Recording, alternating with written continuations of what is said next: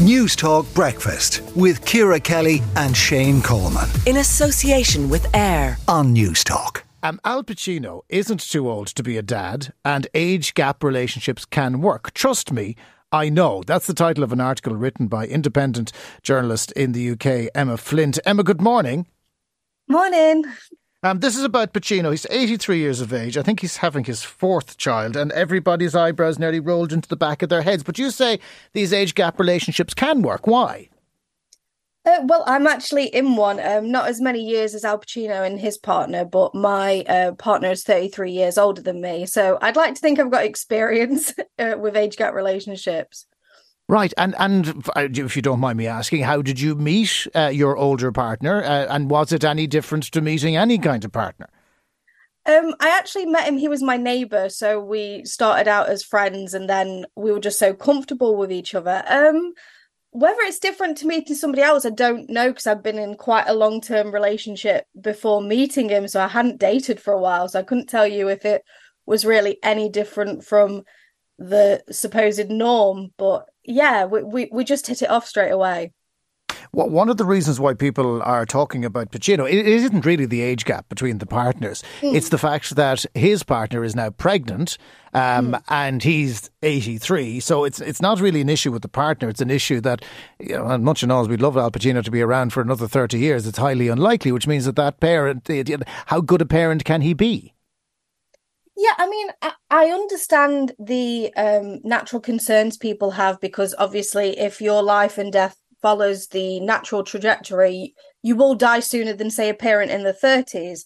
But there is no guarantee. So I think it's more about the quality of the parenting rather than the quantity and how long you've got with the child. So, yes, he probably isn't going to be around to see his child's graduation, but that doesn't mean that he won't necessarily be an amazing parent whilst he's still around. And that's the most important thing what you do whilst you're around.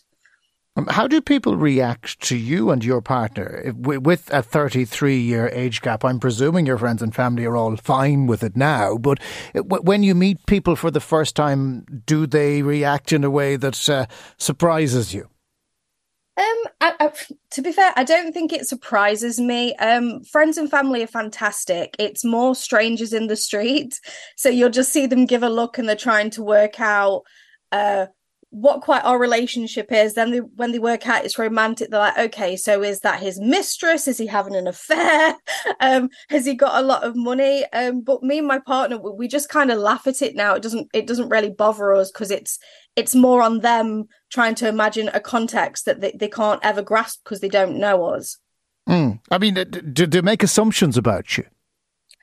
I think so. Just, I mean, it's it's hard to know because you're not interacting directly with these people, but just by the looks on their faces and how they do a double take, you do you do have to assume that they're making uh, assumptions themselves of of what the dynamic in this relationship is and, and what's going on. I'm fortunate that, like I said, my friends and family don't do that at all but it, it's definitely strangers. They're very consistent with their reactions. Mm. It, it, it's an interesting dynamic, and, and I suppose the preconceptions that people would have is that the older person is taking advantage of the younger person, and vice mm. versa, that the younger person is taking advantage of the older person because perhaps they might have money or whatever the case may be. Very few people assume that it's love. Um, wh- wh- why are we pre-programmed like that, Emma? Oh, um I think just naturally, culturally, we've been told that, you know, you should be in a relationship where you're around the same age. And traditionally, when we've heard about dramatic age gap relationships, there's normally been some like sinister undertone to it. So you'll have, you know, somebody at 18 who's dating somebody much older than them. Well, that's that's an immediate red flag because at 18 you haven't got any life experience and the person you're with is going to have undue influence on you same way as if you're dating somebody much older and they're very rich you know we hear of all the bad outcomes rather than the good you know that's what we've been conditioned to see in like the media and the stories we've heard through friends and family so i think it's just a natural um reaction in some way for hmm. people mm. to be cynical and concerned because it, it's not treated as the norm to be in an age gap relationship and we're so used to engaging with negative stories about age gap relationships than yeah. say more positive uh, ones Well, it's lovely to hear a positive one from you, and we wish you and your Thank party you. the best of luck. Emma Flint of the Independent newspaper in the UK, thank you very much for joining us. Just on the Pacino thing, Shane, while I love my children dearly, and I'm sure they're listening right now, you know the way after you have a big meal and you'll say, "Oh, I couldn't have another one. Uh, yeah, Yeah. I'm, I'm done. I'm I'm, I'm Oh, boxed I, off." hear- So I know where you're going with this. If, I if I'm hear you. 82, if I'm 82, right, and I'm thinking of it, will you just do me a favour and poke me with a large stick? Yeah. Okay, I will. I, if I'm still around, I will do that, Jonathan. now, uh, let's take a look at some of the stories hitting the headlines online and in print this morning. Starting with the Irish Times, which tells us the continued growth in the Irish economy could be linked to rising greenhouse gas emissions.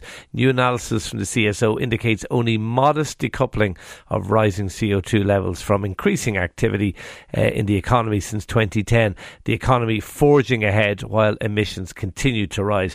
This contrasts with most EU countries, which is are reducing their carbon footprint in a sustained pattern with a green transitioning of their economies. The EPA tomorrow will publish greenhouse gas projections for Ireland up to 2040, which is expected to confirm the scale of the problem the country faces. They're going to be joining us on tomorrow's show. Staying with the Times, a suspected burglary gang's in custody following a high speed chase on Wednesday, which left a motorcyclist with serious injuries. The incident began just after one o'clock when a car with three men inside failed to stop for the guards in Ballinteer following a break in. The pursuit passed through the Rathfarnham area where the suspect's car collided with the motorcyclist before fleeing the scene. There was another pursuit on the M50 before the car was brought to a stop in Tallaght. Uh, finally, the Irish Daily Mail tells us babies born this week have high hopes of living to 100.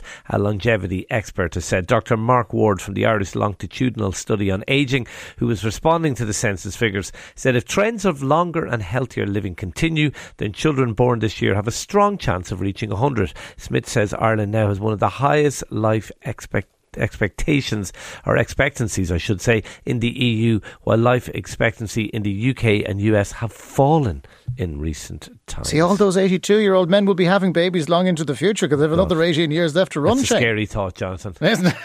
Let's try not to think about it too much. Uh, News Talk Breakfast with Ciara Kelly and Shane Coleman In association with AIR. on News Talk.